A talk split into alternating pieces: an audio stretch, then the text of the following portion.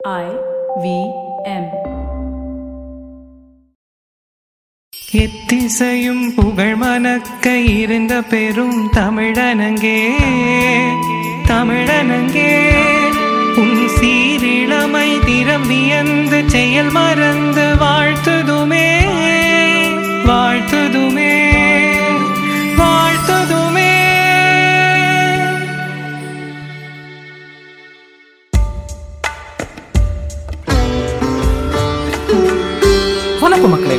இது IVM podcast தயாரிப்பு கண்ணகி காவியம்.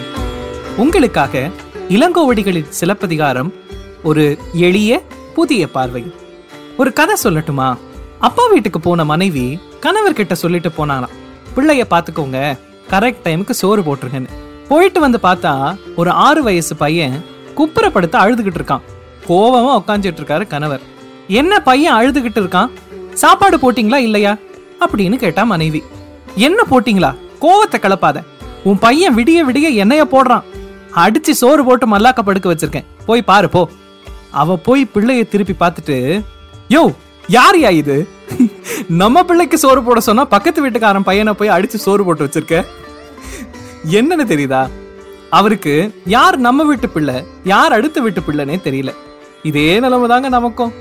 எல்லோருக்கும் ஆங்கில மோகம் வடமொழி மோகம் மாடர்னைசேஷன் நாகரீக வளர்ச்சின்னு சொல்லி தாய்மொழி அல்லவா மறந்துட்டோம்? அதனால என்ன? அதெல்லாம் திரும்ப ஞாபகப்படுத்ததான் நாங்க இங்க இருக்கோம். எப்படி மருதோ? இந்த விளம்பரத்துல வருமே நாங்க இருக்கோம். அந்த மாதிரி தானே? அதேதான் தமிழ் மொழியோட அழகே என்னன்னு தெரியுமா? அவ காலத்திற்கு ஏற்றாற் போல தன்னைத்தானே புதுப்பித்துக் கொள்றதுதான். இந்த துரிதமான உலகில உங்க வேலைகளுக்கு மத்தியில தமிழ் நூட்களை படிக்கவோ அதோட அழகை ரசிக்கவோ முடியல தானே?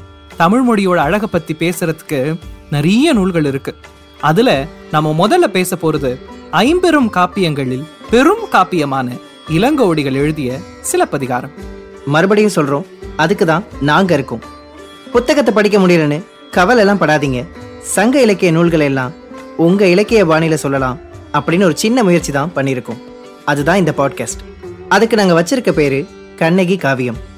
நம்ம மக்கள் இருக்காங்களே திருக்குறளையாச்சும் சில பஸ்ல பாக்குறாங்க. ஆனா சிலப்பதிகாரத்தை சிலபஸ்ல மட்டும் தான் பாக்குறாங்க. சிலபஸ் சிலபஸ் செம. ஆமா கவிஞரே சிலப்பதிகாரத்தை போய் யார் படிக்க போறது? அது என்ன இன்ஜினியரிங் இல்ல மெடிக்கல் சீட்டையா வாங்கி தரப்போகுது? நீங்க எப்ப முதல்ல படிச்சீங்க? அது ஒரு சுவாரஸ்யமான கதான் தோணி. நான் காலேஜ் படிக்கிறப்போ வைகரை மேகங்கள் அப்படின்னு வைரமுத்துடைய கவிதை தொகுப்பு படிச்சிட்டு இருந்தேன். அதுல கருப்பு நிலா அப்படின்னு ஒரு கவிதை. ஆறு பக்கத்துக்கு இருந்தது. அதுல ரொம்ப சுவாரஸ்யமான விஷயம் என்னன்னா எல்லா தமிழ் ஆர்வலர்களும் கண்ணகிய இளங்கோவடிகளை புகழ்ந்து தான் எழுதியிருப்பாங்க. ஆனா நம்ம கவிப்பேரரசு வைரமுத்து மட்டும்தான் அவங்கள சாடி எழுதியிருப்பாரு. எவ்வளவு ஒரு முட்டாள் நீங்க ரெண்டு பேரும்? அப்படின்னு அந்த இருவரை பார்த்து கேள்வி கேட்டிருப்பாரு. அதுல நான் வியந்த சில வரிகளை கண்டிப்பா இங்க சொல்லியே ஆகணும். உத்தமினி என்றே நான் ஒப்புக்கொள்வேன். ஆனால் நித்திலத்தின் பெட்டகத்தை நீயொன்றன் கைக்குள்ளே வைத்திருக்க தெரியாமல் வாழ்விழந்து போனாயே பைத்தியம்தான் உன்னை பார்ப்புகழ பாடியவன். என்ன? இளங்கோவடிகளை பைத்தியக்காரன்லாம் சொல்றாரா? அது மட்டும் இல்ல அநியாயக்காரனுக்கே ஆரத்தி எடுத்தவள் நீ கனியென்று எண்ணி கருங்கல்லை கடித்தவள் நீ பல்லுடைந்து போனதற்கும் பதறி தவிப்பதற்கும் எள்ளுருண்டை காரணமாய் ஏந்திழையே உன் கணவன் வெட்டி விழுந்தவுடன் வேங்கை என உன் தோளை தட்டி விரைந்தாயே தமிழரசன் பேரவைக்கு தேரா மன்னன் என தென்னவனை சொன்னாயே ஆராய்ந்து பார்த்தாயா அன்னமே உண்மையிலே மன்னனல்லன் தேராதான் மலர்க்கொடியே நீயேதான். பொன்னகையை காவாமல் புவியிலே தொலைத்துவிட்டு பெரும் பழியை புவி மீது பெரிதாய் சுமத்துவதில் பொருள் என்ன புரியாத புதிரம்மா உன் வாழ்க்கை. புதையல புவியில தொலைச்சிட்டு புவிய கேள்வி கேட்க உனக்கு என்ன தைரியம் இருக்குன்னு கண்ணகிய கேள்வி கேட்கிறாரு. இவருக்கு எவ்வளவு தைரியம் பாருங்க.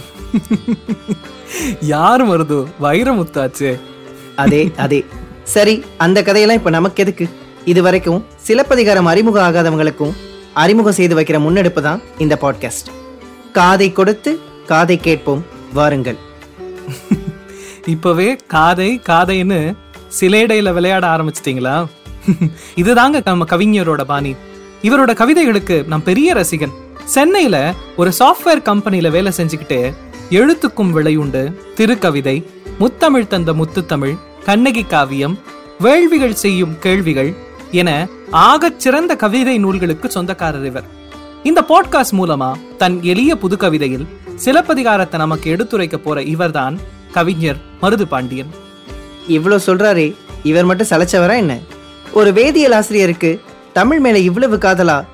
அப்படின்னு என்னையே கொஞ்சம் யோசிக்க வச்சது இவருடைய தமிழ் உச்சரிப்பு. அதுலயும் இவர் கதை சொல்ற பாணி இருக்கே அப்படியே நம்மள கதைக்குள்ளேயே இழுத்துட்டு போயிடும். சிலப்பதிகார காப்பிய களத்தை நமக்கு சுவாரஸ்யமான கதைக்களமா மாத்திர போற இவர்தான் அந்தோணிராஜ் பெர்னாட். சிலப்பதிகார கதையையும் கவிஞரோட புது கவிதையும் கேட்கணுமா?